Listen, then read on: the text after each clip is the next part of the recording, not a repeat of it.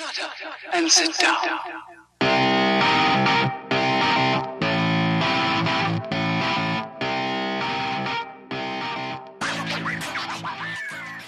Hello, strangers, and welcome to episode eighty-seven of Strangers in a Cinema. I'm one of your co-hosts, Paul Anderson, here with your other co-host, Pete Wall, and producer Jack Mills. Uh, how are we all? Not bad at all, sir. Not bad at all. We Last week we took about seventeen hours to get ready for the show. This week we trimmed it down to a slight sixteen hours. So uh, really excited to jump in. It feels in like this having... took longer than last week to get ready for, it... I think. I think when we, we agreed to do this over Skype, we were like, that'll be easy. What can go wrong? What did go wrong, Jack? Like literally everything. everything. Goes yeah. Wrong, yeah. It's it's an absolute nightmare. But, you know, little by little, it's getting hopefully a little bit easier each time. Um, yeah. Shall I talk about Pete, what we're going to do on the show today, Paul? Let's do it. I mean, we've got a kind of, I suppose, a, a, a Can Can would disapprove of what we're covering on this week's show, because we said we've got a, a pretty, pretty heavy net, Netflix focus this week, haven't we, Pete? Yeah, yeah. Like we'll be booed at the end of the podcast or something like that, I suppose, if Can's got anything to say about this. Yeah, coming up on today's show, we're going to do two features, as we quite often do. Uh, last week, just the one, but we're back to the normal format of two features. We've got Kodachrome and we've got Come Sunday, both of which are Netflix releases. They are currently available on the platform, so if you have Netflix, you can watch them right after you finish listening to us talk. Included in our show, though, as always, we've got regular segments, popcorn movies, coming attractions and credits at the end of the show. But first of all, we're going to do what we always do about this time and step into the foyer. Paul, what is it that we were going to set about doing in the foyer today? This is the part of the show where we're going to have like a, a discussion to lead us into our reviews of movies this week. What, what was it that we wanted to focus on? So basically, we're going to focus on not specifically Netflix-exclusive uh, films, but films that we think are kind of hidden gems, uh, sort of tucked amongst Stranger Things and House of Cards and all the tucked right down at the bottom of Netflix. These are some films that you may not have heard of, you may have done, and that we think you should basically see. I think it's probably good, probably the gist of it, Pete. Yeah, yeah, exactly. Um, hidden, yeah. hidden gems, I suppose, or somewhat hidden gems on, on that platform, yeah. Yeah, so Pete, do you want to go first? What have you got? Yeah, sure, man. Um, so one that I've picked out is um, Charlie Kaufman going uh, total Charlie Kaufman in Anomalisa from two thousand sixteen. This was one that he wrote and co-directed, um, and it's basically like this meditation on an ex- the existential crisis of a man living like the most mundane and dull of lives imaginable. He goes to give, I think it's like a motivational talk at a business conference, yeah. But he has no internal motivation of his own, and he's basically just like looking down the barrel of, of just the abyss at this point. Um, during his time staying at this nondescript sort of greyed out hotel, he meets a woman called Lisa, the Anomalisa of the title, who may be able to spark just a little bit of life into his pitiful existence.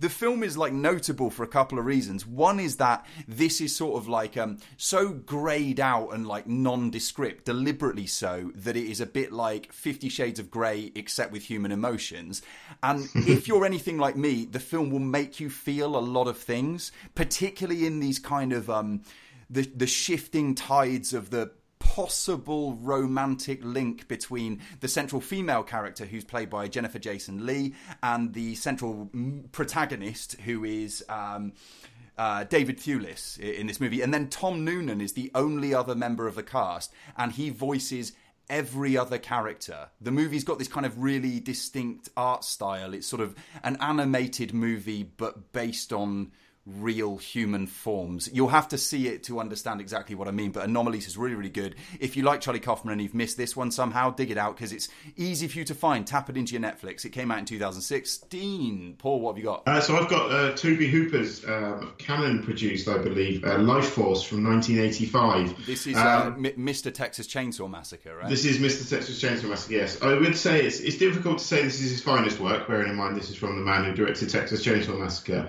um, but this This is a hell of a lot of fun. It's a incredibly schlocky, incredibly over the top, and at times pretty gory, completely batshit crazy sci-fi. Um, so if you like your cult cinema, then certainly check out Life Force. Um, I'm not going to say too much more about it because, again, with a lot of these films, it's best to go in completely cold uh, and be blown away by its craziness. Um, so, yeah, that's Life Force. Um, if you haven't seen it, find it. All these are on Netflix, I think, at time of speaking. So I know te- Netflix tend to do tend to shift things around, but it was certainly on there today. If you haven't seen it, seek it out. It's great. Yeah, I've heard you talk about this before, and I'm obviously familiar with Tobe Hooper, but I've never seen this one, so this is a recommendation for me too. Oh, it's, I mean, again, you know, it's not it's not the highest the highest bar of qualities you'd expect from a Canon production, but it is a lot of fun. So don't undersell yeah. yourself, man. It's like Netflix yeah. hidden gems, but this one's like, you know, a gem. Oh no, like, like a bit. No, don't get me wrong. I, I know I know when something's not necessarily great, but it's a lot of fun, and that's where yeah. that's where I'm going with this. So this is a, firmly a guilty pleasure of mine, without a shadow of a doubt, but still it, still very much worthwhile. Yeah, not not great, but still quite a bit of fun is uh, one of the yeah. reviews we've got on iTunes for this podcast, I would imagine. Um, second for me, in terms of Netflix gems, is one that I apologise if you listen to this show regularly, because I have banged on about here and there. It's from two thousand fifteen. It's an indie production called Night Owls. The reasons to watch this film are pretty much, um, well, centrally two. They are Rosa Salazar, who is soon to be starring in the Robert Rodriguez film Alita Battle Angel, and is fantastic, uh, alongside Adam Pally, that people know from all kinds of indie films. He's in that kind of mumblecore scene and, and a central player in that. In fact, I think I he was in Joshi that I reviewed not too long ago. Um, the film is basically about a guy who has to look up, look after, I should say, a girl who uh, may, if not given uh, due care and attention, die in the night from an overdose, self-inflicted um, from taking a whole bunch of tablets for various uh, reasons that will become apparent when you watch this film. But what emerges from this really, really dark opening is something like a sort of Of sly, um, smartly written romance story about two people finding connections with with each other in, like, you know, those hours of the night. You know, like when you stay up with someone and it gets to about four in the morning and everyone goes a bit loopy, and it's those times where, like, you can make these connections with people which may or may not be real and may or may not survive to the next morning. Um, Night Owls is, is, yeah, really good um, if you like that sort of thing, which I certainly do. It's also terrifically well shot. It, it, the, the cinematographer does a great job of capturing those kind of twilight hours and, and the early morning hours and that kind of part of the day. So, yeah, I recommend it, and it is currently streaming on. I'd co-sign on that, actually. I rather enjoyed Night Owls as well, to be fair. I think, it's good um, stuff, man. Yeah. It's good stuff. Yeah, and I just feel good. like I included it here because not enough people have seen it, and that's probably what we're doing this se- segment for. So, what have you got next, Paul? Uh, talking of mumblecore, I've got a film or two films in. I'm going to squeeze two films in here because they yeah. are one's a film and one's a sequel to that film. So this is uh, Patrick Brice's Creep one and two, um, which I believe were Netflix exclusive. Were they Netflix exclusives? They certainly were over here, I think. Yeah, um, yeah this is Creep one and two, starring um, Mark Duplass as the worst kind of creep you could possibly imagine, I think. Um, so basically a guy answers an online ad to... Um, To, and drives to a stranger's house to be to film this guy for the day, who claims to want to make a video for his um, unborn daughter. Um, but things go pretty south from there quite quickly. Uh, and Mark Duplass delivers one of the creepiest uh, horror villains I've seen in quite some time. Um, I think it's gone under a lot of people's radar. Uh, the sequel, Creep two, actually proved to be even better. We certainly have talked about these films before on the show, certainly Creep two. Um, Creep well, two yeah. proved to be, I think, even superior to the first one. And, and um, when it came up before, Paul, it was the fact that in Creep two you have also Desiree Akivan, who is, yeah. like, I think, one of the most kind of intoxicating actresses who's working, at least in that scene at the moment. So yeah, there's mm. a lot to recommend the second one as well as the first one. And like, this is of course Mark uh, Duplass of Jeff Who Lives at Home, and in this case we've got like really creepy Jeff who like peach fuzzes around at home. Yeah, it's it's but like, it's it's quite nice, to be honest. It's quite nice because it, it's again it also they're kind of found footage. They are sort of found footage horror films. So again, when I first put on Creep, I was just like, oh, here we go, a Netflix kind of produced low-budget found footage horror film. This is going to be crap. Here we go again. And actually, they're both both films are actually really good and very effective horrors. So if you haven't seen those, they're very sort of blackly comic as well. But yeah, absolutely worth your time as horror fans. For sure. And it's a reminder to, well, not just horror fans, but everyone really, that like, for my money anyway, that some of the best horror movies come about from people, human beings acting right weird, not just from creepy crawlies and monsters and that kind of thing, but from the human being standing in front of you and not doing the things that you expect human beings should be doing in polite society. So yeah, I, I definitely co-sign on the the creep. Uh, what what do you even call that? Duology, I guess. I suppose so. I think there might be. I don't know. It'll be interesting to see whether whether there's a third one coming or not. But if you haven't seen those, check them out. It feels uh, like it might have run its course, but they, yeah, the, both of them are available. So get on it. Um, I wanted yeah. to plug something that um, because we're going to talk about two Netflix exclusives, and you've just actually mentioned Creep, which I, which we think is of the same ilk. I wanted to mention something that's a Netflix original that, to my mind, is maybe the best one that there has been so far. Um, don't hurt me, because I know that Okja's also in that, car- uh, that category. But uh, this one is I Don't Feel at Home in This World Anymore. It's Macon Blair's directorial debut. This is the guy who was so great in like Blue Ruin and Green Room and a bunch of other films that we know and, and love. The, the reasons to watch this movie are um, basically, again, two lead performances that stand out. They are Melanie Lynskey as this depressed woman who just wants to get her laptop back after it's nicked from her house, and her avenging angel of a neighbour who's played by the like grungiest version of Elijah Wood that you've ever seen, complete with throwing stars and like sleeveless shirts and stuff. Um, the film goes from sort of like darkly comic to brutally violent in the way that Macon Blair seems to really relish, and it reminds you, because you've got this protagonist who's trying to seek revenge on dark forces that are, are around her that are essentially modern society. It reminds you quite a bit of Macon Blair's character in Blue Ruin, just trying to do the things that you see like superhero, like valiant characters do in movies, but not actually knowing how to do them properly, so ending up like fucking them all up and like picking up the pieces at the end. Um, it's really, really good, and I, again, I don't think enough people have seen it. It's like seventy-five odd on Metacritic at the moment, so obviously got some critical love. But yeah, that one is I Don't Feel at Home in This World Anymore, and it came out in twenty seventeen. Paul, have you got one more? I do have one more, and it, I, it's not on Netflix at the moment, but it oh, certainly has been on segment. Netflix. I haven't ruined the segment, because it's about the only place I've managed to find this film ever. Uh, this is, my understanding is, this is the first film from Michael Mann. This is nineteen eighty-three's The Keep, um, with Scott Glenn, Jürgen Prochnow, amongst other people. And young Ian McKellen is in this as well, uh, where basically some Nazis take up residence in a haunted uh, castle in... I think on in Romania, if I remember rightly. Um, it's absolutely bonkers. Again, a bit like Life Force. Um, I think the cut that the world has seen has been certainly cut to ribbons. Um, there's lots of neon effects. There's a Tangerine Dream soundtrack. It's very, very stylized, very, very Michael Mann. But yeah, a Michael Mann horror film, um, which for anyone interested in Michael Mann should be a, a must-see, really. I hope, and as I said, you, you can't get it on Blu-ray anywhere. It isn't available anywhere in the world, and Netflix picked up a quite a ropey copy. It was certainly on Netflix. It may be back on Netflix. If you haven't seen The Keep and are interested in Michael Mann, keep an eye on Netflix, because they tend to cycle things back on. So I just wanted to throw that in there in the hope that they put it back on. If you listen to Netflix, put The Keep back on. Yeah, yeah. I hope for your sake, sir, that it comes back on Netflix, because otherwise the segment Netflix Hidden Gems is going to include a gem so hidden that it's not actually on the Netflix platform. it so was we on can Netflix, just list though. anything it has been on as Netflix. a hidden gem the on Netflix. The Keep has been on Netflix. There is a chance of it coming back. So I promise right. you that. I right. promise well, you that, listeners. A section that has been on this show and will also be on this show again is called Popcorn Movies. It's where Paul and I throw around some reviews of films that we've seen in the last seven days. We will be back with that after this.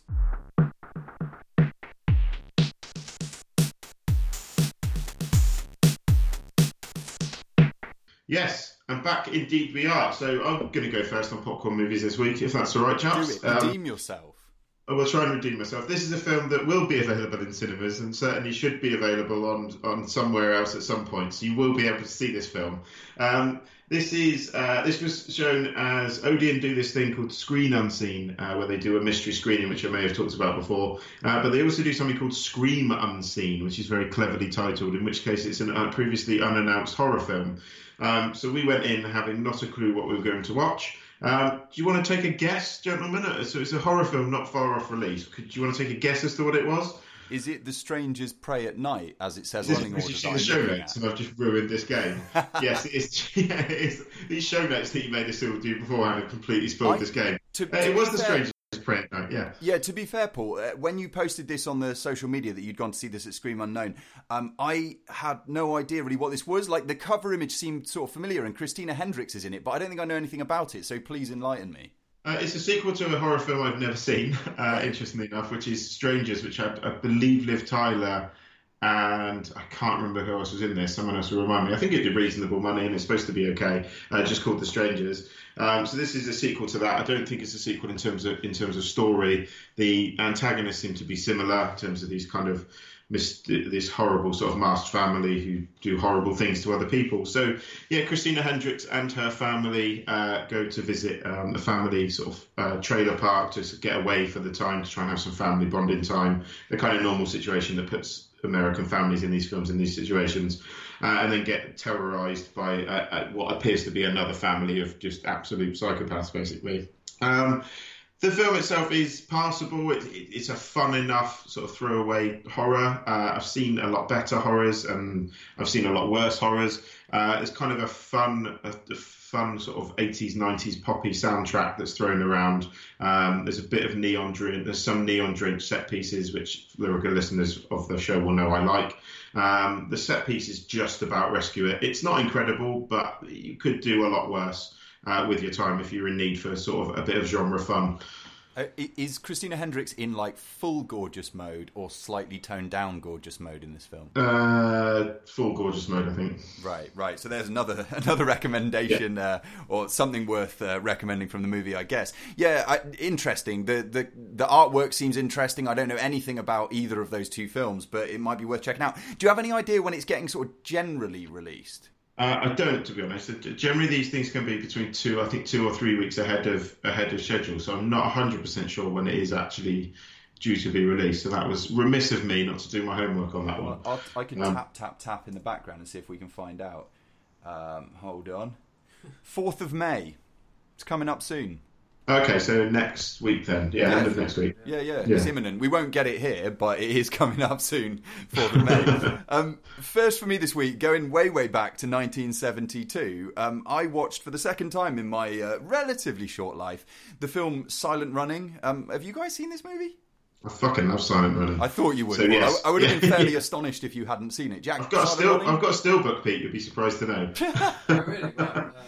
Hey, yeah. It's a film that came out at some point. Paul, have you seen it? Yeah, I've got a steelbook of it, obviously. I'll just leave that there. No, I don't think I have, actually. So, so to the uninitiated, Jack and, and a large part of the rest of the world as well, this one is uh, noteworthy because it's a film directed by Douglas Trumbull, but Douglas Trumbull is mainly known as a vi- visual effects guy. He worked on things from... Um, Well, Blade Runner, the nineteen eighty-two original Blade Runner, uh, to The Andromeda Strain, to even The Tree of Life with Terrence Malick quite recently. So he's like been involved in some of these incredible... Star Trek the Motion Picture as well, didn't he, I think? That is absolutely correct, yeah. So yes. Some of these things that have got like an amazing visual style, uh, that's where I guess Douglas Trumbull is best known. Here, though, he's the director, and this is quite early in his career.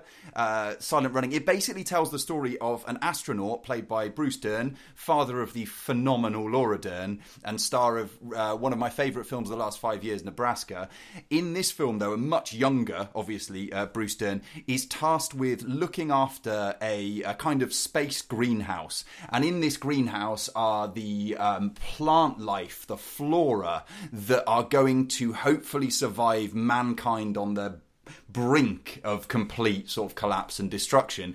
But the thing is that Bruce Dern's character is told that his job is to destroy this last... Uh, space greenhouse, and he doesn't really want to do that. And what the film largely is is this polemic about how we need to stand up for um, the natural world, really, and for the environment, and for plants, and even creatures that are threatened with extinction or destruction. And the funny thing about watching Silent Running in twenty eighteen is that this is a movie that is, you know, for over forty years old at this point, but seems incredibly prescient in twenty eighteen, given the, you know, sitting American president, amongst other people, who seem hell-bent on destroying large swathes of the rainforest and forests and plants and stuff around the world. And the film retains a lot of its power. I mean, I first saw it, I think, ten years ago, and even now, the closing sequence in particular um, is is really quite moving.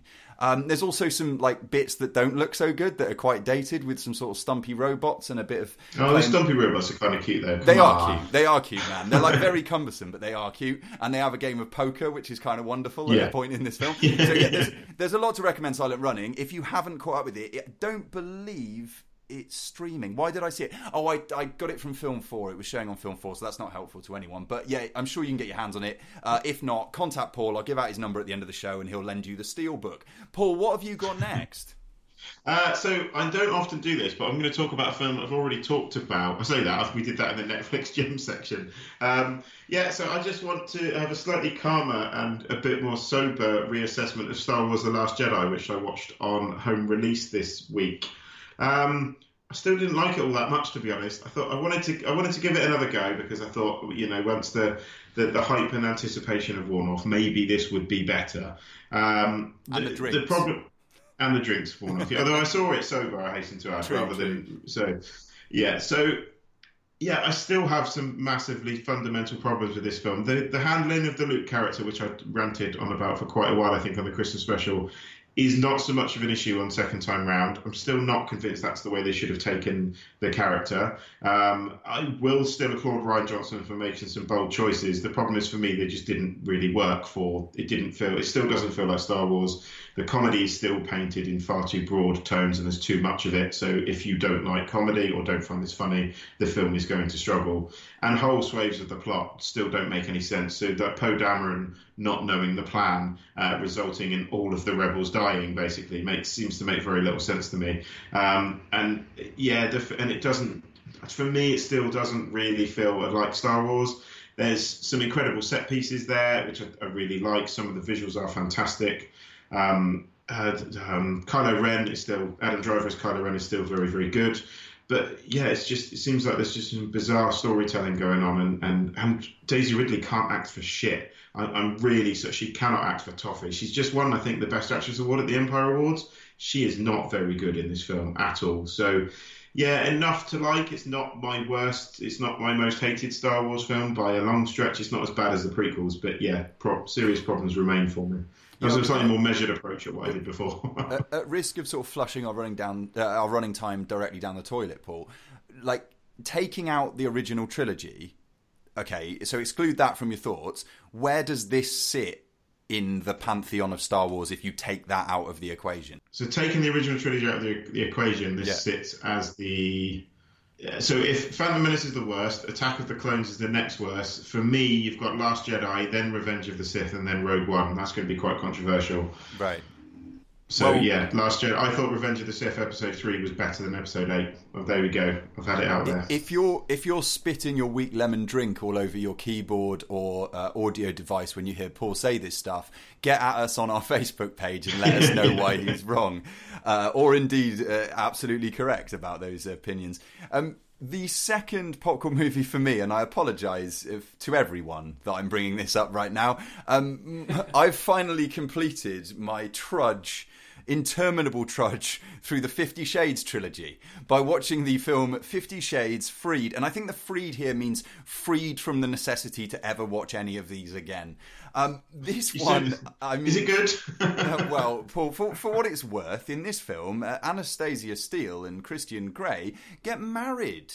Um, the problem is there's still an antagonist by the name of Jack Hyde who wants to kind of, um, well, fuck with uh, both of them, but particularly the Anastasia Steele character, played by Dakota Johnson, because he has some sort of long-held vendetta. No one will care going in, and no one will care in the middle of the film, and by the end of the film you'll care less than you cared at the beginning or in the middle. So what you think when you go into this Fifty Shades, E L. James, don't show anyone what you're reading on the tube series is like, yeah, but we're not going Going in for the plot, for the story. What we're going in is for like titillation and eroticism and sexy bits. You don't get that either. I mean, I've gone through this when I've reviewed the other films where we get, you know, the heights of eroticism are things like um, putting an ice cube on someone. Um, in this film, we get uh, putting some ice cream on someone, uh, which Ooh, is... Kinky. Deeply, deeply arousing. Uh, there's a, a withholding gratification sequence, which is just so awkward it's untrue, and like not in the good way. And it's become very apparent, like for anyone like me who is stupidly stuck with this series, um, you know, to at least catch up with them at some point, that like E L. James, the author of the novels, uh, quote unquote, on which this uh, series is based, has little to no understanding of what like B D S M life is about. And so what we get in place of that is basically a female character played by Dakota Johnson, who is maybe one of the only good things about the series, and she doesn't get a lot good to do, um, having no independent life other than when she's either being attacked or threatened by a male antagonist. That's it. Apart from that, it's just doting on Christian Grey. Christian Grey here, depicted by uh, Jamie Dornan for the third time, and um, is as blank and soulless and controlling and just like a void of a human being. I mean, being. Pete, I, I thought the first one was bad, and I, I haven't seen the second one, and you've sort of warned me off of it. And how bad are we talking here? Because the first one's the bad first enough. One, so. ju- just to correct you there, Paul, the, the first one is essentially the first half, because in the first one, it has the most abrupt and like um, yes, disorientatingly... Uh, you know, truncated ending where the film just stops. It just stops. And then we decide that we're going to jump onto the next film and you need to pay your money for the second one. Yeah. But yeah, this thing is just like... there's no humanity here. It's like it's like someone sent you... Do you, you remember, Paul, when I was uh, given a lucrative opportunity to read an erotic novel on YouTube? Yes, yeah. uh, more on that maybe on a future episode. But, like, no offence to the guy there. Maybe it's the big, biggest credit that he could possibly get, the amateur author that sent me chapters. But his writing was the same as what E L. James has written here. And finally, Paul, did you realise about the uh, Fifty Shades movies that the writer of the screenplay is one Niall Leonard, who's written stuff like Wire in the Blood and Monarch of the Glen on British television, but also happens to be married to a particular person, Paul? Can you guess who it is? Is it E L. James? It's E L. James. Yeah, yeah, because so I like... remember reading that Sam, Sam Taylor Wood uh, tried to make some bigger changes to the first film to try and make it better. Mm. And E L. James was like, no, no, not changing. My source material is sacrosanct. Like, you can't change this. And she's like, she can't write for shit. No. She said no. She was... um. She was. It was Twilight fan fiction. The whole thing started. That's out, right. Yeah, that's absolutely right. This, and, from. and unless we forget that the director of this film and the last Fifty Shades film, after Sam Taylor Johnson jumped off the thing for good reason, Sam Taylor Wood. Sorry, Sam Taylor Johnson. Sorry, yeah, yeah sorry. Is uh, James Foley. James Foley's the director of Glengarry Glen Ross. Uh, he's also directed a dozen episodes of House of Cards. And here, like, it's not even on James Foley. This thing is such a blancmange of, like, bad writing, limited ideas, and sort of almost hateful wor- worldview that, like, th- there's just, like, negative number of things to recommend almost anything in this series. And I-, I would say, like, you know, go nipple clamp yourself and you'll have more fun than you will on any of the three films. Have we got anything else to say in this section, Paul? Uh, no, I think on that nipple clamp, on that nipple clamp, we should probably move on to coming attractions. Bang. In that case, we will be right back uh, to electrify you with coming attractions.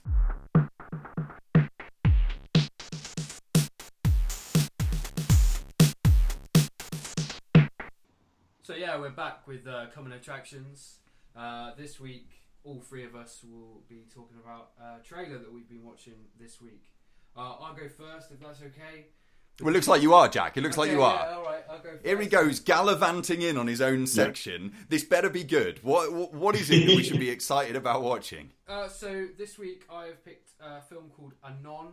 Uh, it comes out on the eleventh of May, which is probably the earliest film I've ever talked about on this section. Uh, it stars Clive Owen and Amanda... Oh, great. Good choice. Yeah, well, you know... Um, Do you want to know something about Amanda Seyfried, Jack? I'll give you this, this for, for free. Go on then. Uh, she's got the word minge tattooed on her foot. Carry on. That's pretty cool. I like that. uh, that makes me want to watch this film even more. Uh, yeah, so this is directed by uh, Andrew Niccol. Niccol, I think that's how you pronounce it, who also did uh, the two thousand eleven film In Time. Um, which was yeah, all right. Which was Yeah, it was all right. And his last film was twenty fourteen's Good Kill. Did he um, make Gattaca? He did make Gattaca, didn't he? Yeah, I think, think that's did, yeah. correct. Yeah. Um, so this film is, is set in the future uh, when there's no crime or anon, anonymity. Oh, I can't even anonymity? That. That's the word. Thank you, Pete. Um, and basically, they record your private memories and all of your memories and stuff. And so basically, murder and crimes don't happen because they know almost what you've done. That sounds moment. like, Paul, back me up. That sounds like that. Minority uh, Report. The Black Mirror episode that's called, like, The Complete History of Me or something like oh, that. Oh, yeah, yeah. Yeah, with Toby Kebbell.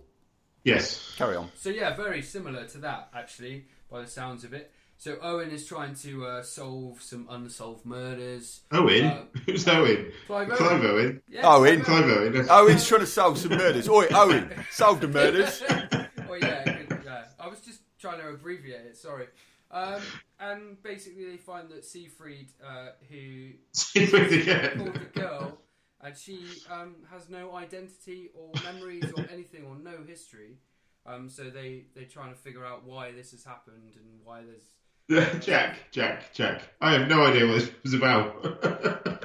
No idea at all. I'm enjoying I'm enjoying you trying to explain it. I've seen the trailer, and I think, to be honest, you're doing quite a good job because the trailer makes absolutely no sense oh, no, to this exactly. film whatsoever. So you're trying. At least you're trying. But yeah, yes. And, and both Clive Owen and Amanda Seyfried, for the most part, are, are pretty good, I'd say, in stuff. I don't know that they always make fantastic choices, or maybe they, they take more checks than, um, you know, uh, quality projects here and there.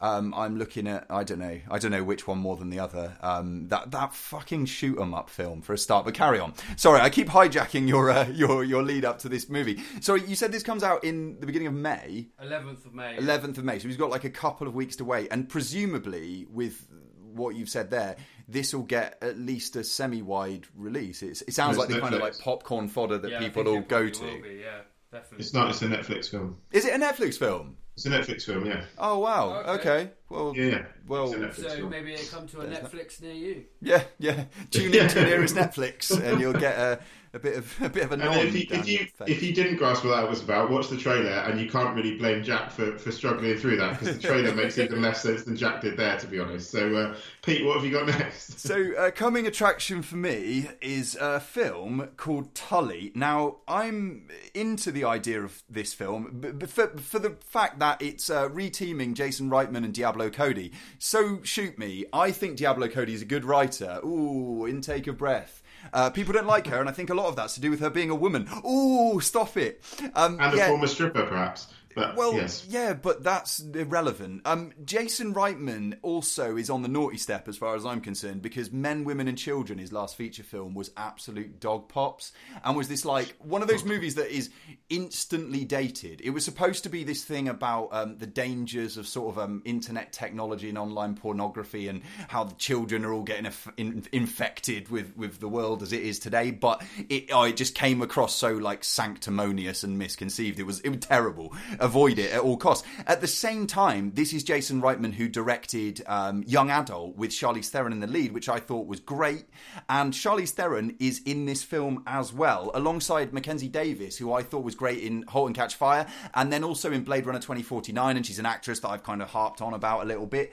Um, so, oh, and Mark Duplass is in it as well, Paul, who you've mentioned earlier on in the, the Creep films. So those three leads, very exciting. If Jason Reitman and Diablo Cody can like recapture the magic of something like Young Adult, that would be great. This film, um, to sum up, is about a character called Marlo, who's played by Charlize Theron. Uh, she's a mother of three children, including a newborn baby, and she's gifted a night nanny, played by Mackenzie Davis, um, by her brother, who's played by Mark Duplass. She thinks that this is kind of extravagant to have a nanny, but then they start to build a relationship, the Mackenzie Davis and Charlize Theron uh, characters, that is quite affecting for both of them and surprising, and I don't know more than that, and I don't really want to know more than that, because I'm excited for this one, and it releases... Uh, pretty soon, I think, if I can just go down to the next page of my document where I've put the date at which it releases. Uh, yes, it releases, I believe, on the fourth of May. So just a week before Jack's film and in about, uh, yeah, a week or so's time. Paul, what have you got? Uh, I'm just going to start by saying I have no idea when this film comes out because the trailer only dropped yesterday, so I would have thought this year at some point. Um, this is a film called Woman Walks Ahead. Um, it's directed by, I think she's done some British T V before, a lady called Susanna White, not a director I'm familiar with uh, on a film basis anyway. Uh, this stars Jessica Chastain and Sam Rockwell um, and appears to be quite a rare thing, uh, a female-led Western. Um And it appears that Jessica Chastain's character um, is basically going to venture out into the great sort of the great Wild West to paint um, a, a Native American chief. Um, and all is not what, what it seems. What does that She's, mean? I saw that in your notes. What does it mean? Paint a paint a. She chief? wants to. She wants to. She wants to paint a painting of oh, a Native American. I got chief. it. When I saw yeah. you wrote, you'd written that down, I thought, "What? Yeah. She's going to put paint on him? Isn't that kind of disrespectful?" But yeah, no, I get it now. Thank you. No. Yeah. Uh, so yes, um, and all is all is not what it seems. There's there's a lot more going on, and there's there's a certainly if you watch the trailer, there's a wider scope to the, to basically the American military wanting, possibly wanting war with the with the Native Americans. Um, but what I'm intrigued about is Jessica, Jessica Chastain is a staunch staunch feminist. Um, seeing her lead um, lead a genre that lead a, a film that's in a genre that is quite often very anti-women in its portrayal should be very, very interesting, I think. Um, the female-directed Western as well, they're, f- they're few and far between. So uh, very much looking forward to this one. Um, Jessica Chastain's an incredible actress, so I think this will be very, very good. And Sam Rockwell, always value for money as well. So, yeah, very excited about this one, I have to say. Um, the, the best I can do on the release date, Paul, is twenty-ninth of June in the U S. So we'll right, see okay. for the U K. Should should be around then anyway. Yeah. But, yeah, so that's it for coming attractions. We'll be back after this with feature reviews.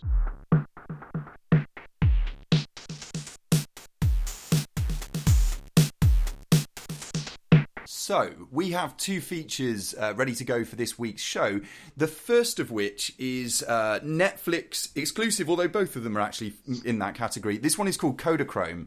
And, um, Jack, you actually previewed this film just a few episodes ago, I believe. So that I means did. you've you've gobbled it up as soon as it was released, presumably. Uh, no, unfortunately, I haven't. You've not watched it. I haven't, I haven't had... Uh, it's a setup, I'm sorry. Yeah, I haven't had the internet to be able to watch films recently. So that's fair enough. This one came out on the twentieth of April, so not long ago at all, and it should be front page on your Netflix if you've you've got that service. Um, it's set during the final days of an admired uh, photo development system that's known as Kodachrome. Jack explained this before when he did the preview. And basically you've got uh, what amounts to basically a road trip uh, of a father and son. The father played by Ed Harris, the son played by Jason Sudeikis. Gulp. Um, and alongside them is the father, who's a fairly aged man. I mean, we know how old Ed Harris is, but yeah, his character is aged and he's sort of ill of health at the time.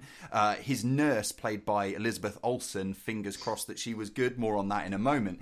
Um, this one is directed by Mark Rasso. It's his second feature after the film Copenhagen. Currently on Netflix, but I haven't seen it. I think I said that the first time round when we talked about this movie. And interestingly enough, the film, uh, I think, Jack, you mentioned, is based on an article from the New York Times. It was called, uh, for Kodachrome fans, the road ends at Photolab in Kansas, because of course this is based on true events.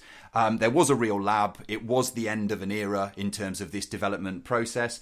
Um, and the writer is a man called A J Salzberger, who happens to be, and this will sicken you, Paul Anderson, um, he is the current publisher of the New York Times at age thirty-seven.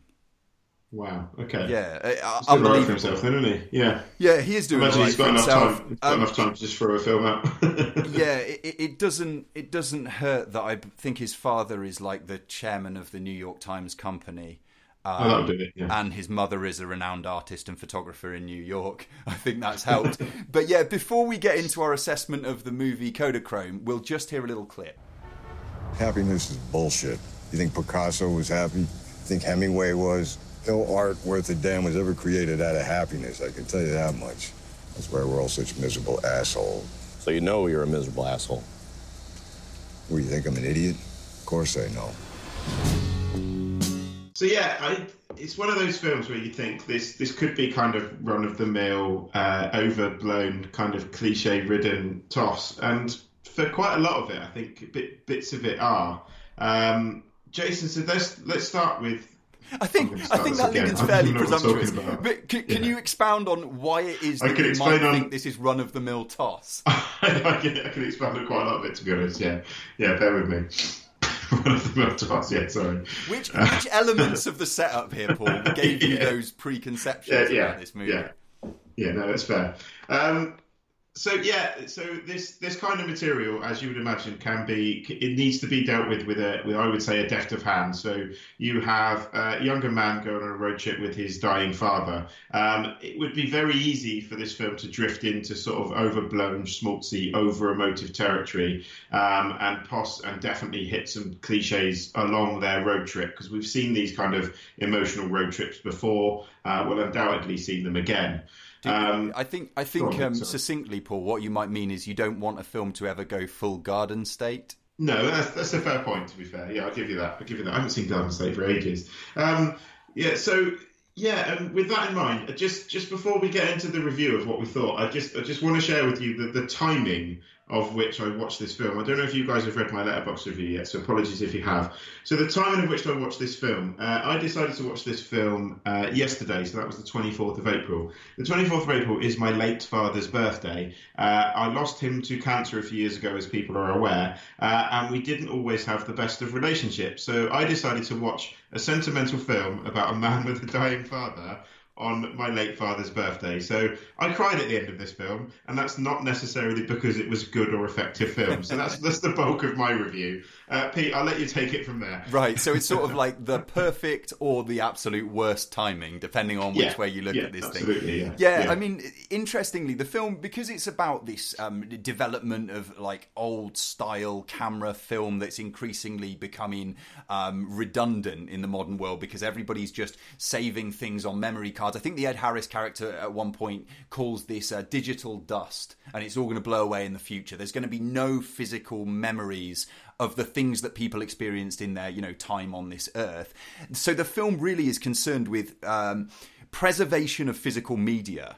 Uh, particularly basing that feeling on a growing nostalgia that I think even now, I mean, you see, we were just talking earlier on, Paul, about how you've got like a new record deck, and both of us, and, yeah. and Jack too, I think, like we, younger people, um, yeah, we're all in that category, aren't we, Paul? Younger people um, are getting into vinyl. You even get your hipsters who are into cassette tapes at this point. Yeah, you know? No people sense. Are looking back because we start to lose some of the uh, tactile, tangible nature of times past, right? And that's what this film has as a fairly earnest centre point, I think. Um, you would probably agree, right?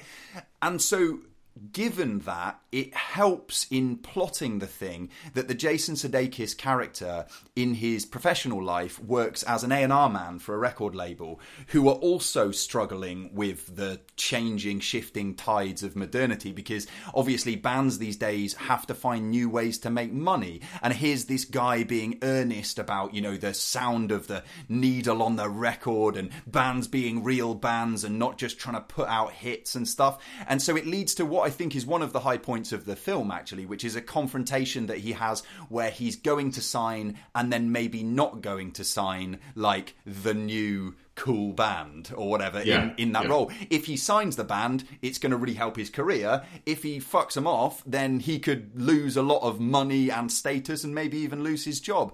And from this point on, we get this road trip, we get this relationship with his father that, that Ed Harris character has mentioned. And for the most part, I think it's well-intentioned.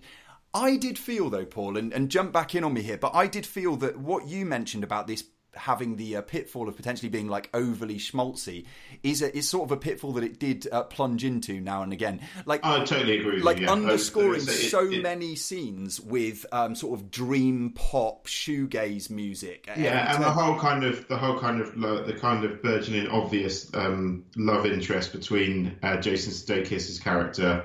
Uh, and I've completely forgotten her name momentarily. Elizabeth, Elizabeth Olsen's character as well. That, that was that for those scenes when they were kind of bonding or, or near. Oh, they aren't. They're going to sleep together. Like, I don't care. This is so cliche to have these two sort of fall in love with each other. It would have been a lot better if they didn't. So she what plays the she plays the Ed Harris's character's nurse, doesn't she? So yeah, that's right. Yeah, so she's got to travel with him to make sure that he yeah, is like and then, medically okay. And like the kind of you know the, the the bits towards the end of the film where they do they go, oh no, it was all okay in the end. You weren't that bad a guy. And I was like, the guy was a prick. like, yeah. Like, the father character was a prick and he just lets it go. And yeah, it does suffer. Unfortunately, it does fall into pretty much almost every cliche you can imagine. It's not badly made as such, but... Yeah, I mean, Paul, I, I want to jump in on that point because um, I'm not, as we always say on this show, a disclaimer, like I'm not going to spoil the ending of the film, but... The way in which the film does reach its conclusion feels like it's letting itself off the hook, or at least letting its its uh, the Ed Harris character off the hook, because we have that, yeah. a particular sequence which is full of nostalgia and longing for the past. However, it made me think of um, the relationship between Kurt Vonnegut and Mark Vonnegut, his son, and I'll explain why. Um, Kurt Vonnegut is this like vaunted author that I love, and I've read you know tons and tons of his work, uh, of his novels, I should say, and his, and his non-fiction stuff. But um, I also read the uh, biogra- autobiography of his son, uh, Mark Vonnegut, who basically says, "My father was like an insufferable, selfish, uh, just like." completely solipsistic guy who was almost oblivious to the needs of the people around him." Now, in this film, I don't know that what the Sudeikis character experiences at the end makes up for the amount of stuff that he's been robbed of by a father who's been so self-interested for so much of his life. Do you do you see where I'm coming from on that, Paul? Uh, yeah, I totally. There's there's no. I, I completely agree. Um, he, he got more than I got from my father. I'll give him that much. Um, but but yeah, I, I completely agree. I think it does. And again, I think it just it falls into. It could have been quite an emotional and quite a hard-hitting drama in places, and I think it, I think it, it bottles it really, and just as good goes down the kind of crowd-pleasing sort of broadly, almost like the whole film could have been done through like a rosy Instagram filter. like, yeah, as yeah. much as it, as much as it promotes physical physical photographs, it all, yeah, just yeah, it feels very sort of fluffy around the edges, I think, and it's fine, you know, it's, it's not, a, it's not, a, it's not a non-entertaining film, and for the most part, I think the cast are okay here, but. It just, yeah, it could have been a lot better than this, I think, to be honest. Yeah, and and I think um, maybe unfortunately for this movie as well, it, it slightly pales for me in comparison with, well, certainly something like Nebraska, which is a father, oh, totally, yeah. Yeah, yeah. A, an aging father and son road movie that came out in like yeah. the last five years. But of course, Mark Rasso is not Alexander Payne, um, very very apparently. But even a film like Last Flag Flying, the Linklater film that we reviewed recently. Now, in that movie, obviously, the road trip is um, trying to put to rest uh, and pay respects to the dead. And in this film, we're sort of of paying respects to, yes, the dying in Ed Harris's character, but also the death of an era, right?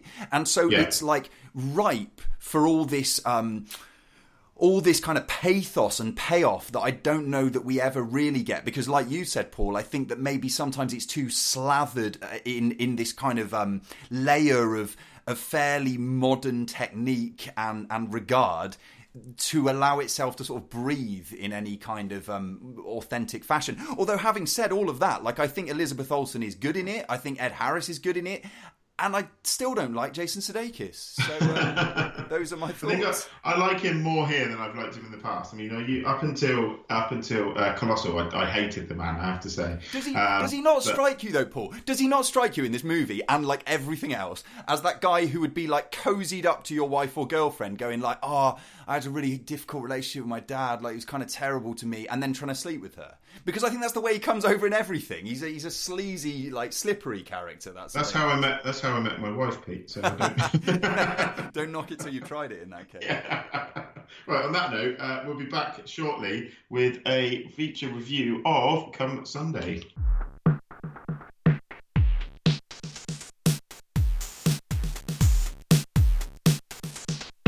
So, second on the slate for feature reviews this week, we have Come Sunday. As we mentioned before, it's another Netflix release. Before I so just my... to step in there for a minute, Mark, part of the reason these are both Netflix releases are not because we've suddenly fallen in love with Netflix, because it was either that or we both had to see Truth or Dare. Uh, yeah, and because so... we're baiting the Cannes Film Festival, I suppose, yes, as we mentioned. Totally, yeah, yeah. Um, yeah. Sorry, anyway. Yeah, so so this one, uh, Come Sunday, uh, I'm going to try and set it up before I entirely lose my voice. Um, it tells the true story of an evangelist bishop called uh, Carlton Pearson, who was ostracised by his church for preaching that there is no hell. Um, he had this like hugely popular, it was called Higher Dimensions, a fellowship in Tulsa, Oklahoma. And his fellowship went from being like, I think about five thousand strong in terms of a congregation to being almost entirely abandoned. And all of that pivoted on the fact that this guy had the temerity to stand up and say, I've read the Bible and I have a different interpretation to the received wisdom that we all need to um, make sort of penance and, and, and um, I'm lacking a word here, uh, repent for our sins in order to avoid, you know, a fire and brimstone uh, demise in hell come the end of our lives. Um, before I get into any more of this stuff, I think it would be advisable for us to hear a little bit of a clip. I want to ask you something. Is there anybody you've loved in your own life who backslid and is in hell right now? My daddy's in hell. What about it? And did you love him? Of course I did. He was my daddy. But he beat my mama. He beat me. He was a fornicator. And now God's punishing him. He's suffering in hell. He's tortured and tormented for all eternity. So let me ask you something. Would you get him out of hell if you could?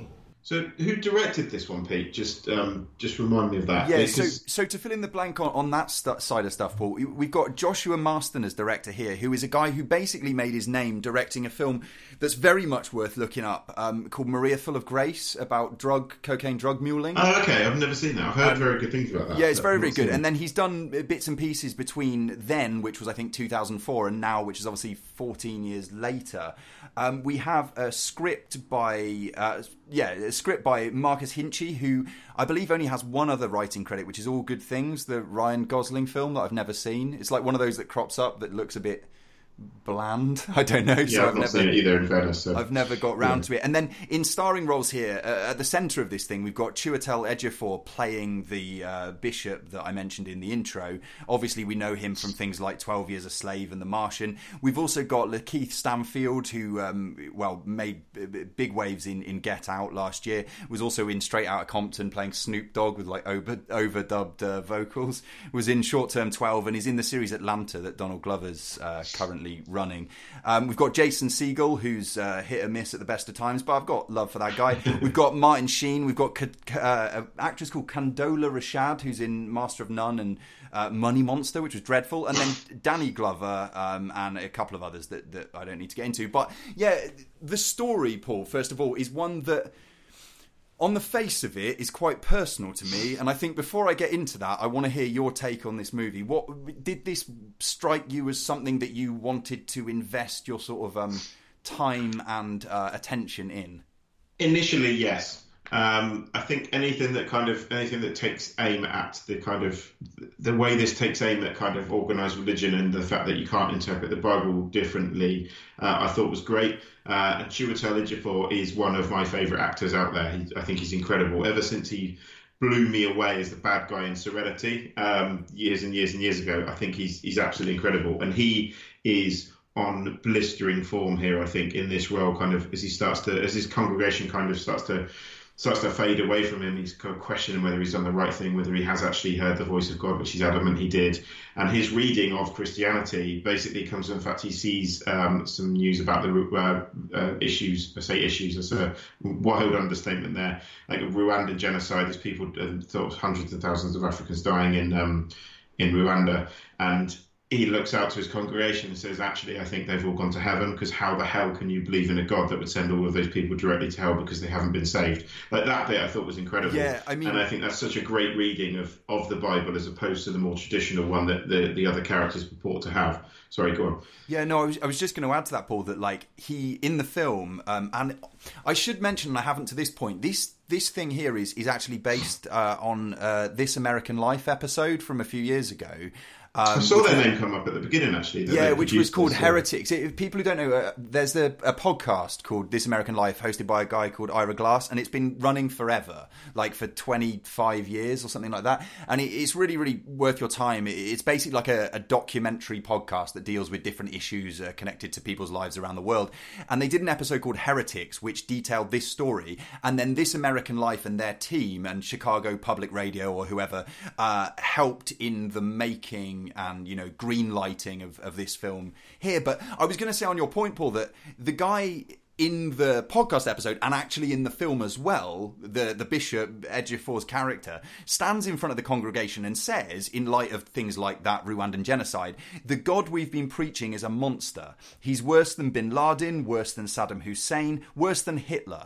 Because what he's saying is essentially, if you believe that the God that we should believe in would send people who haven't had the chance to repent because they're like dying of, yeah. you know, starvation or, or from a drought or from AIDS, and they haven't had time to find God, therefore they're going to burn in hell, then that's a monstrous proposition. And, and you, it's very immediately, um, or it's very...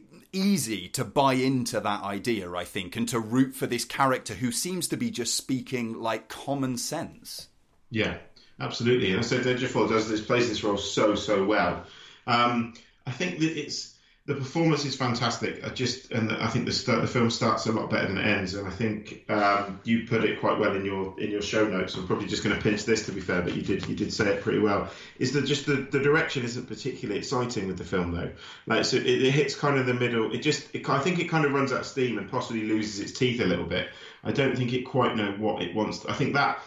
that sort of that particular scene that we've just talked about, where he preaches that, is just is the high point of the film, and almost where can it go from there? It's almost like the film almost almost should have ended there and left that just hanging hanging out there for you to reconsider what you think of the church's beliefs. So yeah, and it kind of it drifts a little bit, I think, after that, and as you I think as you put, sort of slightly mundanely directed. Yeah, um, I, I definitely I definitely feel that way, and and I think that also there's a, a slightly problematic element to the telling of the story, at least in the film, which is the way in which the Lakeith Stanfield character is dealt with. This is a guy who um, mm. comes out to the bishop as gay, or I think he, you know he's come out to more than one person as gay, but he's also uh, H I V pro- positive and carrying the AIDS virus, and his um what's that called T cell count is particularly low, so he's obviously on the decline, and the way in which that is quote unquote like resolved towards the end of the film, to me feels like it's used more as a a, a pivot point, or like a jumping off point for the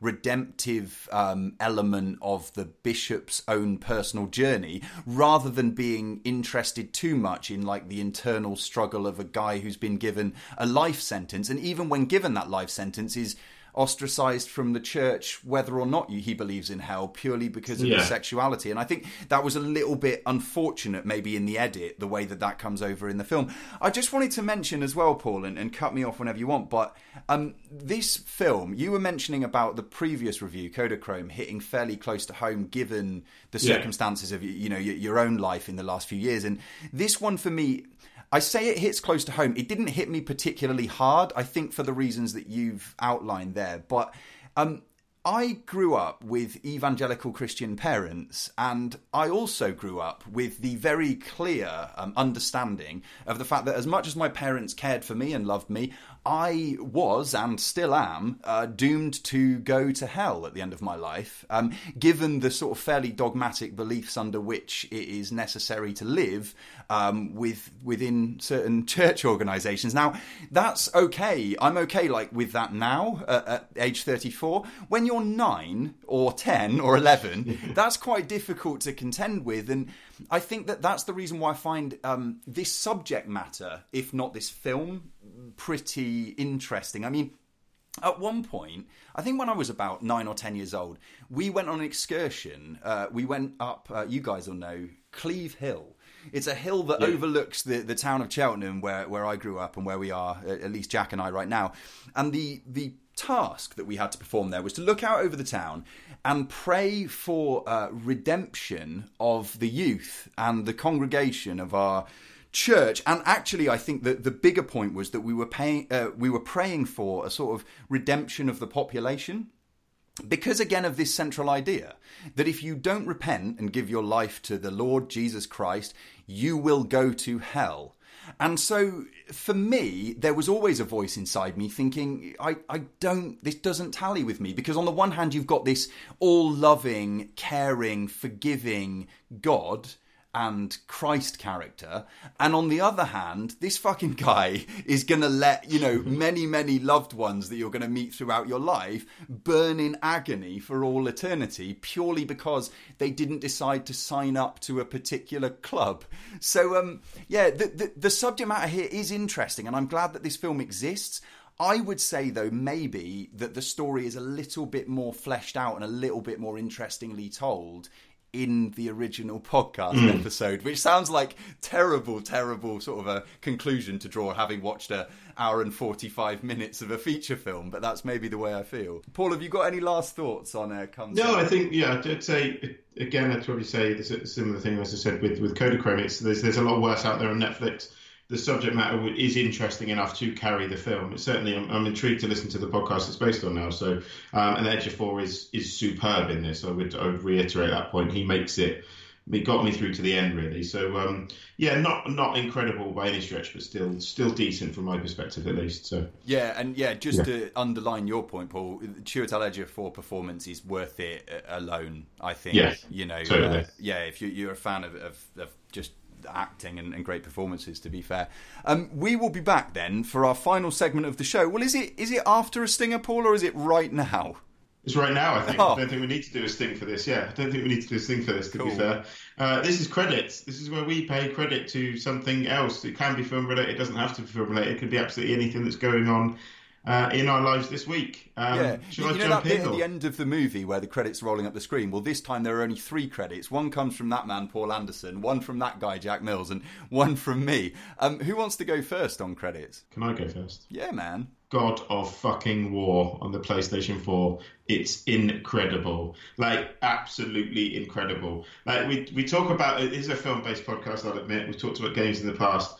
This is such a cinematic game from the outset. What's quite interesting about this is it's all done in a single take. So in the same way that maybe, like, Silent House was done or even Hitchcock did years ago with Rope, yeah. um, everything here is a single take. So the, the character never leaves Kratos' side. Um, if anyone's familiar with the previous games on the PlayStation, which I'm sure you will be, they were very, they were very, very fun. They were very action-packed, but Kratos didn't really have any personality. Here he's accompanied by his son. Uh, the writing so far has been fantastic. Um, video games have grown up a lot in the past five or ten years. The storytelling is superb. The graphics are incredible. The combat's fantastic. The first half an hour is one of the greatest openers to a video game I've played in about the last probably four or five years. So if you have a PlayStation four, which you're likely to do so, go and get God of War at once. And Paul, you, you've done astonishingly there, maybe without even noticing it, because our two feature reviews are a father and son story and a story of God and religion. And what you've done is tied both of those things into yeah, your credit God of War. Yes. Well played. No worries. um, Jack, uh, who's what, next? What do you want to play credit to this, this fine week? Uh, I'd like to play credit to a few purchases that I've made recently, uh, which are... Soundtrack milk biscuits. What? Milk and milk and biscuits. biscuits. which, which soundtracks, Jack Mills? Uh, which soundtracks from so which films? I have uh, purchased Baby Driver and Drive soundtracks on vinyl. Um, and obviously Paul brought up earlier that he's brought a new record player. So I thought I'd pay credit to that. Which one's better? Drive. Yeah, I got got to agree with you on that, that one. Um, but though, actually, of the two, which one's better is uh, Anselm... What's his name? Ansel, Ansel? Anselm? What's the guy in Baby Driver? Oh, Ansel Elgort. Ansel Elgort, thank you, man. Yeah. Uh, yeah, so the best of the two is Ansel Elgort's Girlfriend. Um, my recommendation of something that I want to pay credit to this week is... Actually, I've already mentioned it. It's This American Life, the podcast, and the episode is called Heretics. It's the one that tells this story of the bishop that was dealt with in Come Sunday. Um, it's been actually re-released or re republished by uh, This American Life and W B E Z or whoever puts that stuff out uh, to coincide with the release of the film. So look it up. You can find it at this american life dot org, or you can just search American Life in Google, or um, you can find it on like iTunes and all those regular places. But before you look up that episode, I would make sure that you have subscribed to our show, Strangers in the Cinema Podcast, which you've listened to today and enjoyed more than you possibly could have imagined. Um, any other business, Paul Anderson? Uh, no, just to obviously throw people in the direction of uh, Instagram, Strangers in a Cinema, Twitter at Strangers Cinema, and uh, other social media of which we are all on. Uh, but no, that's everything from me, guys. So, well, until next time, I suggest that you all go out and find your own truth.